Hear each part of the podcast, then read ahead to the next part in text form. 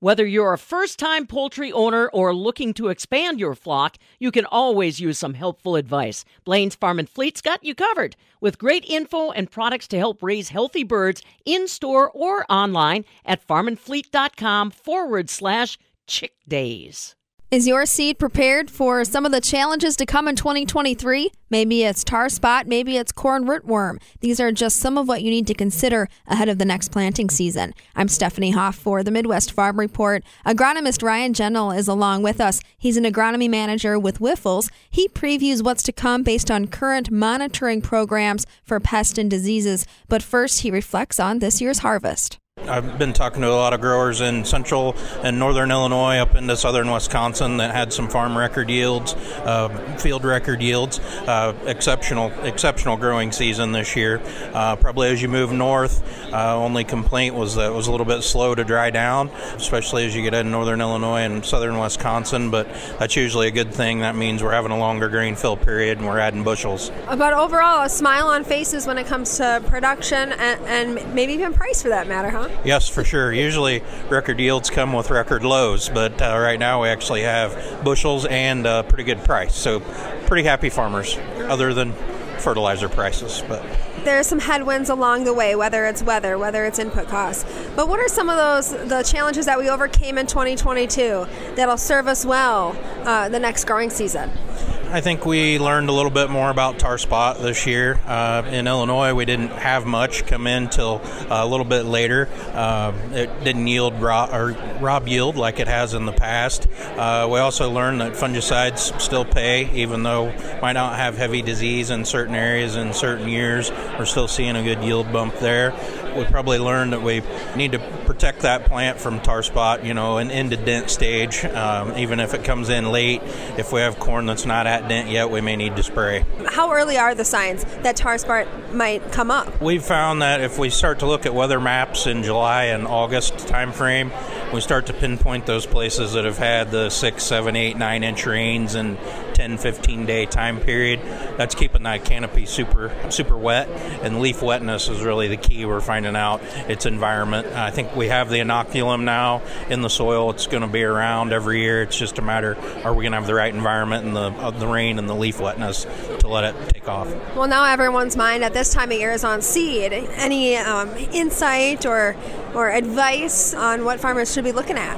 Kind of depends on what route you're going, but we have a new SmartStax Pro trait out in a hybrid that would fit southern Wisconsin very well for corn-on-corn growers and maybe some areas that's had high corn rootworm pressure in the past.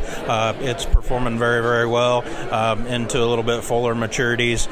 We've got a couple of our fuller maturity hybrids that are doing great also this year. What other factors do you need to wrestle with to determine which hybrid is going to be best for your field? You really need to look at what trait package, like I said, is probably one of the first things, but it all really comes back to yield. I like looking at the overall package. You might pick the one that's the very best on tar spot, but I don't sell pretty green pictures in fall. I sell bushels of corn, so still have to have a hybrid that's going to yield very well also. Tell me about your monitoring program. We're probably the industry leader in corn rootworm monitoring. We have a network of customers, sales reps, employees that put out yellow sticky traps. In the summertime, we're constantly monitoring them. We actually update those results live on wyffels.com. Any customer can go kind of zoom into their little area and see how many beetles we're catching. Once we do that, we can kind of predict maybe what trait or how intense the rootworm's going to be the following season. So what have you noticed at the end, even in the fall? I think the adults, don't they overwinter, or their larvae can overwinter? What have you noticed in trends in your monitoring program? Yep, in our monitoring program, we're probably still seeing northern Illinois, you get above like I-80 or I-88 into southern Wisconsin's definitely still the hot spot for Illinois.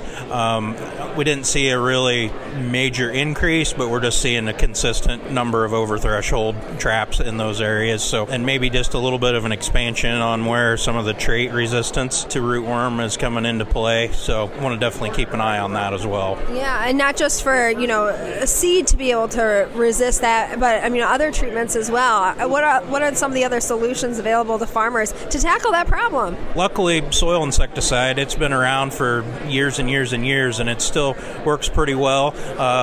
Sometimes you need a little bit of rain to activate it, but we're seeing where we can go to a non-GMO or a double pro possibly with soil insecticide where we have resistance issues, and we're still getting good control and getting very good yields in those severe populations.